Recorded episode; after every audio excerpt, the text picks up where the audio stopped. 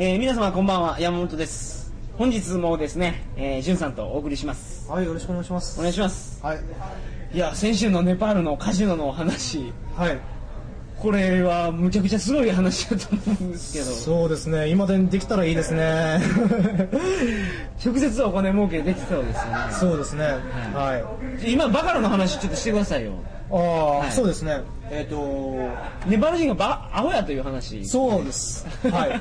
その、両替の件もそうなんですけどね、気づけばなんてことがない話なんですよね。日本人じゃなくて、だってネパール人もできますもんね。そうです。誰でもできるんです、本当に。1割も差があったら。はい。で、えーそれと同じような話でですね、はい。あのーその同じカジノでバカラの大会があったんですね、はい。でエントリーフィー参加費っていうのが5000円ぐらいだったんですよ、で優勝賞金っていうのがまあ3万円ぐらいですかね。3万円ぐらい。まあ、まあ現地にしてみたら結構熱いわけですよ、で8位ぐらいまで、えー、とあ7位まで賞金賞金が出るんですね、はい。で7位まで損しないんですよ。7位でトントンぐらいなんですね、はい。でビリになると一番最初に負けちゃうと、はい。なんとその参加費の場合の1万円もらえるっていうようなイベントだったんですよ、なるほど。ブービー賞があると。はいそう、はい。ブービー賞っていうかビリ賞なんですけどねブー ビーじゃなくて、あそうかブービーじゃないブービーじゃないですビリ賞ですね。ははい。い、なんですね、はい。でここで僕が考えたことはですね優勝するのはどうも難しそうだけど、一番最初に負けるのは簡単なんじゃないのかなっていうことだったんですよなるほどそうです。つまりこのギャンブル負けはないんじゃないかと、はい。でなんでかっていうとですね、はい。えー、と細かく条件を見てみるとあのミニマムベッドその、えー、とマキシマムベッドですね、はい。その最高でかけられるお金っていうのが、はい。ちょうどその大会で参加するときに最初に持ってる手持ちのチップと一緒だったんですよ丸々。なるほど、なるほど。はい。そりゃそうですね。はいもう簡単に言うと悪いですよね。一発目に全部かけたらいい。そういうことなんです。そうなんですよ。で、一発目に全部かけて、負けたらもちろん一番最初に負けるはい。ことになりますし、5000円払って1万円もらえると。そうです、はいで、勝ったとしても、一番最初に全部かけるやついないですから、はい大きく優勝に近づくんですよ。はいこの時点でねなるほどなるほはい。で、これね、もしかして、誰も考えてないんじゃないかと 思ってですね、このルールおかしいやろと思って参加してみたんです。案の定誰も考えてなくてですね、その僕が一番最初にまあその作戦通り全部かけたんですけど、はい誰もそんなことしてるやついなくて、なんか僕だけが注目の的なんですよ。何やこいつはそうそう。一発目で決める機会。そうそうそうなんですよなんかすごいざわざわざわざわ後ろのギャラリーまでざわざわざわざわしてですね であの僕は、まあ、運が良くなのか悪くなのか勝ってしまったんでこの作戦失敗してしまったんですけれどもあの周りのやつはさすがにそれで気づいてですね、そうだと。そりゃそうやそうってで我も我もと、まあ、全部かけ全掛けになってですね一番最初に負けたやつが「やった負けた!」って思いっきりガッツポーズしてましたね。だから、その、皆さん、ルール知らないと思いますけど、ほぼ2分の1なんですよね。そうですねだから、赤黒にかけるようなもんで、今全額かけて、はい。買ってしまったと。はい。悲しくも。そうなんです。でしかもさらに続きがあってですね、はい。さっき7位まで賞金出るって言ったじゃないですか、はいはい。僕8位だったんですよ。ああ、なるほど。決勝で負けましてですね決勝テーブルまで行ったんですけど、えーで花だけもらったんですよね、はい。えーあのこう花かごに入ったまあそれなりにちょっと豪勢な花をもらって、でいやしゃあないと。うん。でしゃあないからこの花持ってですねあのカジノのディーラーにですねプレゼントをしたんですね。そのお花をですね。さすがに同じカジノだったらあれなんでですね、あの日本にもありますけどハイアットホテル。はい。はい、えーネパールにもあるんですよ。そのハイアットホテルにのディーラーにその花をプレゼントしに行ったんです。まあ、今でもいるかどうかわかんないですけどチャンダちゃんっていう子なんですけどね。はいはいはい。はい。でその花ってじゃあ一輪とかじゃなくて花束なんですそうです。あ花束というかこう花かごに入ってるんですよね、はいはい。はい。まあ、多分日本で買ったら1万円ぐらいしそうな、はいはい。結構豪勢なものでしたよ、はい、で、えーそのそうネパールのカジノってですねあの基本的にディーラーは女の子なんですね。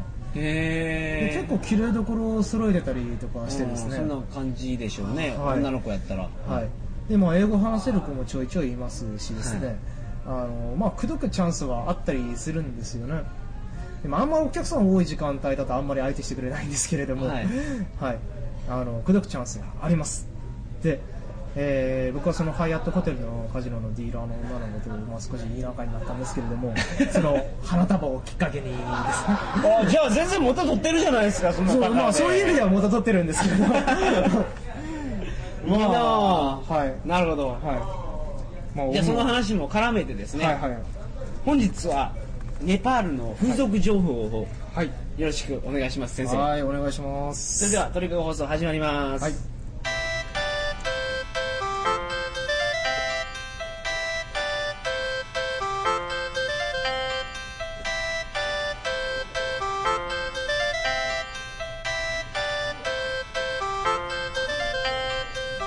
えー改めましてこんばんは2007年11月2日の金曜日鳥かご放送第109回をお送りします。番組に関するお問い合わせは info.tkago.net info.tkago.net までよろしくお願いします。本日はネパールの風俗情報よはい。ろしくお願いします。よろしくお願いします。はいインドはねはい風俗あるって聞くんですけど、うん。ものすごい最下層の、うん。これなな何なんていうんですか？あのピラミッド階級の。えーとカーストですかね。そう、はい。カースト制度のはいはい。最下層の人がやってるようなところなので、はいはい。行かない方がいいとうん。いう話を聞くんですね。そうですね。僕もとうとう怖くて足が向かなかったですね。ああのジュンさんでもはい。インドは行けなかったと、うん。カルカッタがまあ比較的盛んらしいんですよね、はいえー、とバラナシにも、まあ、誘われたんですよ。現地のインド人に何回かですね、はい。でももう噂がかなりひどいものでしてですね、はい。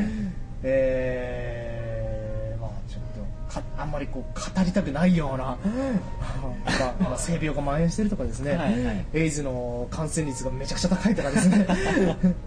まあそんな話があります、じゃあね。ですので、まあインドでは行けなかった、はい行けなかったですね。じゃあその隣のネパールになるとどうですか、ネパールの場合もですねあのネパールもですね、えーとまあ、あのヒンドゥー教の影響が大きいんでしょうかね。あのうーん風俗っていうのがあんまり市民権を得てないですね。非常に細々とあります。はい。はい。で、えヒンズー教なんです。イスラム教じゃなくてヒンズー教なんですイスラム教ではないですよね。ヒンドゥー教かあの仏教かっていう感じじゃないでしょうか、ね、えそうですか。チベット仏教。なるほど。はいえーごめんなさい。でもこれはうろ覚えです、まあ、とにかくでも風俗はあんまりこうメジャーじゃないんですよ。はい。であのバックパッカーが泊まるところですね。えタイでいうとカオさんのようなところ。バックファッカーですか？バックパッカーが泊まるようなエリアがある。え今僕なんて言いました？噛みましたか？バックファッカーっていうのはあバックパッカー面白いですねそれ。バックファッカーっていうのもいるみたいあなんで。ーなるほどなるほど。今度使わせていただきます。バックパッカーの方ですね。バックパッカーがあの泊まるエリアあの、タイのカオさんに当たるようなところがネパールにのカトマンズにもあってですね、はい。タメルっていうエリアなんですけど、はい。そのどうですか？カマル？タメルです。タメル。タメルです。おっていうところがありまして、はい。えー、とそこでも、まあ、その売春をしようと思えばできますね。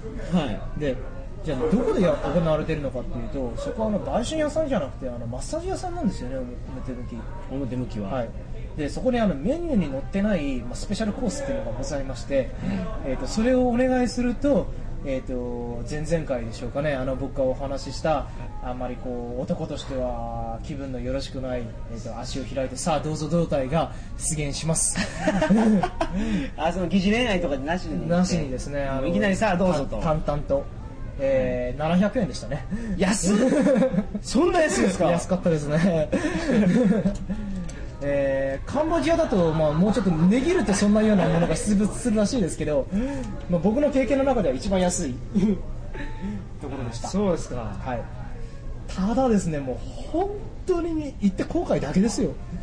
ああそんなはあまた開いてさあどうぞは、うんだしですね一回こんなことあったんですけど、あのーまあいたしてる最中にですね物音がするんですよガタゴトと。うん。で女の子はそれに非常に敏感に反応してですねなんで反応してるかっていうとどうもあの警察の手入れが頻繁にあるようなんですね。はい。なのであのこうゴトって反応しただけで女の子ビクッとしてですねもうそれどころじゃないみたいな感じになるんですよ、はい。はい。であの行為がたびたび中断される 最悪や。そう最悪なんですよ本当に。すいません。でそれもし警察の手入れやったらどうなるんですか？やってるどうなるんでしょうね。女の子が捕まるんでしょうね。男は？男は不明です。え怖いな。不明です。あのただ女の子はこっちのフォローは全くしてくれませんでしたので でしかもですねある時はそのガタガタが結構ひどかったんですよ、はい。物音がひどくてもう女の子は完全に怯えてしまってですねもう服を着て、あのーよその部屋に行ってしまったんです。でどうもこれで終わりのようなんですよ。はい。はい。まあ、僕としては、まあ、いわゆる男が満足できるような状態にはなってないわけ ですけれど。おいそれはふざけんなよと、あなるまあ、思うじゃないですか、はい。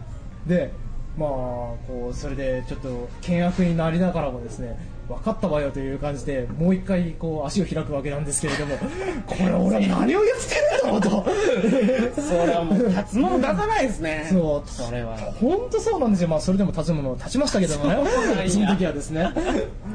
まあもう本当にまあ萎えましたね。打ちのめされました。はい。まあというわけであの穴があればいいというものではないんですねやっぱり。なるほど。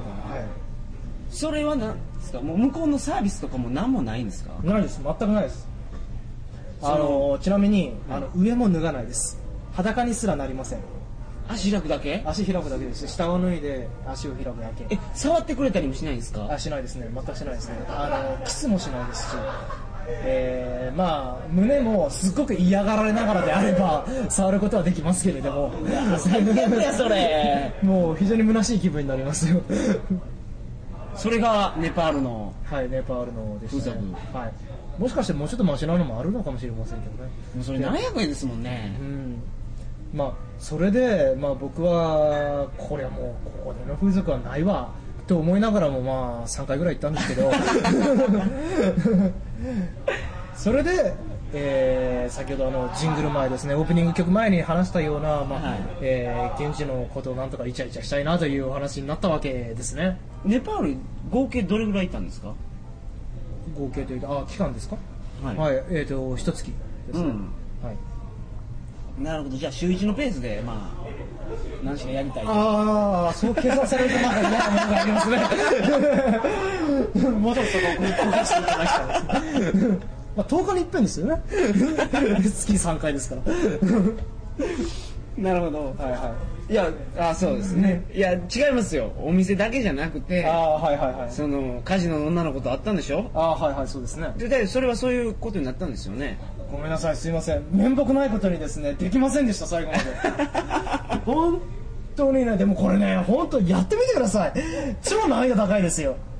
そうなんですか？そうです。めちゃくちゃ難易度高いです。あのーそもそもねカジノのディーラーと外で会うっていうこと自体が非常に難易度高いんですよ、なるほど。えー一般的にまあカジノ側がガードしてるっていう問題もありますよね、はい。お客さんと通じるとねそうそうイカサマするかもしれないですディーラーがね。いいカードを配るかもしれないですからね、えーそうですね。えーまあそれからねやっぱりたくさんいるお客さんのうちの一人っていうことであんまり長く話す時間を取るのが難しいんですよ。はい。だから外で会う時点でかなり難易度が高いんですよ。で僕は悪いことにその子のお父さんとかなり早い段階で会ってしまってですね、えーまあ、その子のお父さんシェルパやってるんですけれど。シェルパ？シェルパ。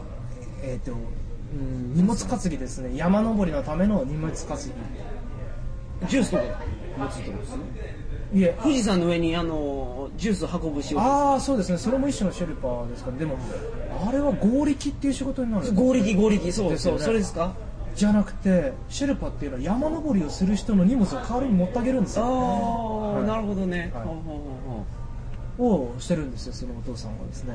はい。もともとと知ってたってこと？お父さんを。うーん別の機会にあったんですけど。はい。はい。えっ、とねえーそうそう、えー、と僕がトレッキングをちょっと興味がありまして、はい。あのネパールっていうのはヒマラヤ山脈がすぐ近くにあるわけですから、はい。い、ろんな山に登れるわけですよね、はいはいだからトレッキングが盛んなんですよ。で、えーそのトレッキングをしようと思ってその女の子にしょ、えー相談をしてみたら私のお父さんがっていう話に 早い段階になってしまってですね。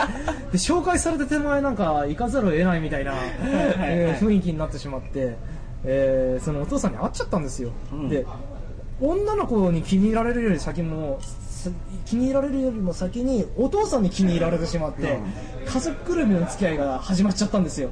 で僕はこの子に手を出すとどうも結婚をせざるを得ないような望むところじゃないですか。いやいやいやいやいやいや。いやいやいやいやいやいやねえ100年前の日本人じゃないんですからね。さすがに負けちょっと年頃になる前に結婚っていうのはなかなか厳しいものがありますよね。あそういうことなんですか？ん。えそんなことじゃあデートとかしてないんですか？あデートはしました。デートはしましたけど、まあ。どんなところ行ったんですか？ネパールで。うーん別に大したところは行ってないですよね。あのうん一緒にご飯食べに行ったりとか。ああだからどっかに遊びに行こうみたいな泊まりがけはもう無理ですから、あの多分僕が聞いたところによるとでも結婚前までは基本的に処女みたいですよあそうなん結婚前のエッチはもうないみたいです。だからイコール多分結婚前のキスも本当にめったなことじゃないんですよ。あで僕がすごくプレイボーイだったらできたのかもしれませんけれども、あはい。でもそれをね聞いちゃうとねあの例えばなんとかかんとかエッチができたとしても、うん。結婚前の処女が普通っていうことは処女じゃなくなってしまった時点で結構結婚がハードル高くなると思うんですよ。その子は。はいはい、だからその子かなりいい子だったですしですね。僕はあの本当にちゃんと恋愛はしてましたので、はあのそんなことかわいそうでできなくて。い酔っ払って何がしっていうのはないんですよねあの辺は。お酒飲んでないと思いますねその子。はお酒飲んだらダメなんですよね基本的に現地の人は。どうなんでしょうかね。多分、うん、あのダメかどうか知りませんけどかなりハードルは高い高いと思いますよ、はい。うん、僕インド人の友達がいてですね、はいはい。前職で、はいはい。そいつが言ってたのが、お酒を飲むのは日本でいうとこのどんな感じやっていうとうんうんイメージ的にん。シンナーするのと同じやね。ってあ言ってたんですよーなるほどなるほど。うん だから日本人でね、日本人でシンナーするやつでもうほんま終わってるじゃないですか。まあそうなんですかね、はい。うん、吸ったことないですけど、うん、そのそれどういう効果か知らないですよ、うん。どういう効果か知らないですけど、なんか人間的に終わってるような楽に押されますよね日本だと。インドだとそういう感じらしいですよ、お酒を飲むっていうのは、ただ、はい。そのイメージでお話しするんだったら、はい。某アムステルダムに行ってる人たちも、まあ、はい。イメージ的には終わってますよ なるほど、まあね。うん。はい。その事実どうかは別として、イメージ的にはかなり終わってると思うんですよ。そうかなやっぱアムステルダムは。そうなのかななるほど、それは僕ははい、はい、否定も肯定もしません。はい、はい、僕もじゃあそういうスタンスでお願いします。はい、ままだ時間もうちょっとだけあるんですけど、はいはネパールでなんかたあの付け足しとく旅情報って何かありますか？うーん。あのー割とね行った人にとっては有名ですけどねあのナガルコットっていう、はい。あのーえーネパールカトマンズ首都からですね、はい。2時間ぐらい行ったところに、えー山の上の町みたいなのがあるんですよね、はい。でそこではですね2つちょっとおすすめ情報がございまして、はいはいはい1つはですねえっ、と山のその町があるところから麓まで自転車で一気に降りることができるんですよ。はい。でこれずっと下りなんですよ。果てしなく下りなんですね、はい。でこうシャーってこう自転車で 降りまくれると。で下まで降りたら、い。そのやってる人あんまりいないですけど、はい。その自転車担いでバスに乗っかってしまってまた上まで戻れると。これ一回やってみるとめちゃくちゃ気持ちいいですよ、えー、1時間ぐらいずっと下りっぱなしへですっごいいい景色が広がって自転車はどこで借りるんですか？ふもとえーとで借りるんですか、自転車はあの山の上であのそこら辺の自転車持ってるやつに個別講習をしてください、まあ、結構貸してくれますから。別に自転車屋さんは見なかったので、はいえ個別交渉で借りれるんですか？持って逃げたりすると思われないんですか？うーんまあ例えばあのデポジットを渡しておくとかですね、はいはいはい。あの自分の泊まってるホテルをまあ明らかにしておくとか先に友達になっちゃうとかですね。ホテルのスタッフ大抵大々でも自転車持ってるわけですから、はいはいはい、はい。まあやりようでどうにでもなりますよ。大したことじゃないですあそうなんです。か借りれると、はい。借りて上から降りてきて、はいほんでバスで上に上がって、はい。そいつに自転車返すとそうそうそう。なるほど。そういうことです。僕あのね楽しすぎて3回やりましたけど。一日に町 の名前をお願いします。えっとナガルコット。ナガルコットでチャリで遊べと、そうです。もう一つはですか、、もう一つはですねそこにですねノリダーハウスっていうところがノリノリダーコーヒーショップだったかな？ノリダーコーヒーショップ。はい、はい。名前は合ってるかどうかは知りません。あの、えー木梨憲武、えーか昔仮面ノリダーってやってましたよね、はいやってましたね。えーそいつに似たオーナーがいてですね。現地人ですか？現地人です。日本人がつけたんですかじゃそうみたいですよ、はい。はい、でそこもほとんど日本人相手のお店なんですよ、はい。でノリだっていうことでなんか通じるみたいなはい。なんですけれど、はい、そこのオムライスがうまいです。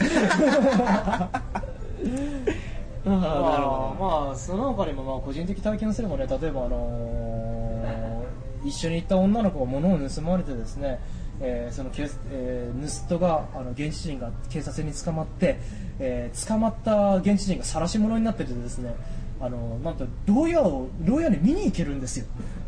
捕まったやつを、どそれは多分当事者だから見に行けるんですけど被害者が見に行けるってことですか？そう被害者も見に行けるし被害者の友達だったからだと思いますけど、はい。あのー見に行けてですね僕なんとそれ牢屋の外から見るのかなと思ったら中に入れられたんですよ。だからそいつに殴りかかられたりとかしたらどうするんだろうみたいな。もう目がバチンバチン合っててですね、もう手が伸ばせば届く距離で、はい。はい。どんな話するんですか？それ中入っていやだから話も何もまあ会話はできないですからね。英語話さないですから、はい。えーでもなんかすっごい悲しそうな恨めしそうな目で見られててですね。すごいしてますね。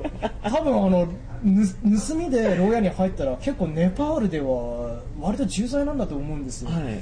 だからその人にとっては、まあ、人生終わっちゃったかなみたいな感覚もあったのかなまあ、とにかくなんかすっごい落ち込んでましたねだだへこみしてましたその人牢屋入れるってすごいですねはい。初めて牢屋の中に入りましたね。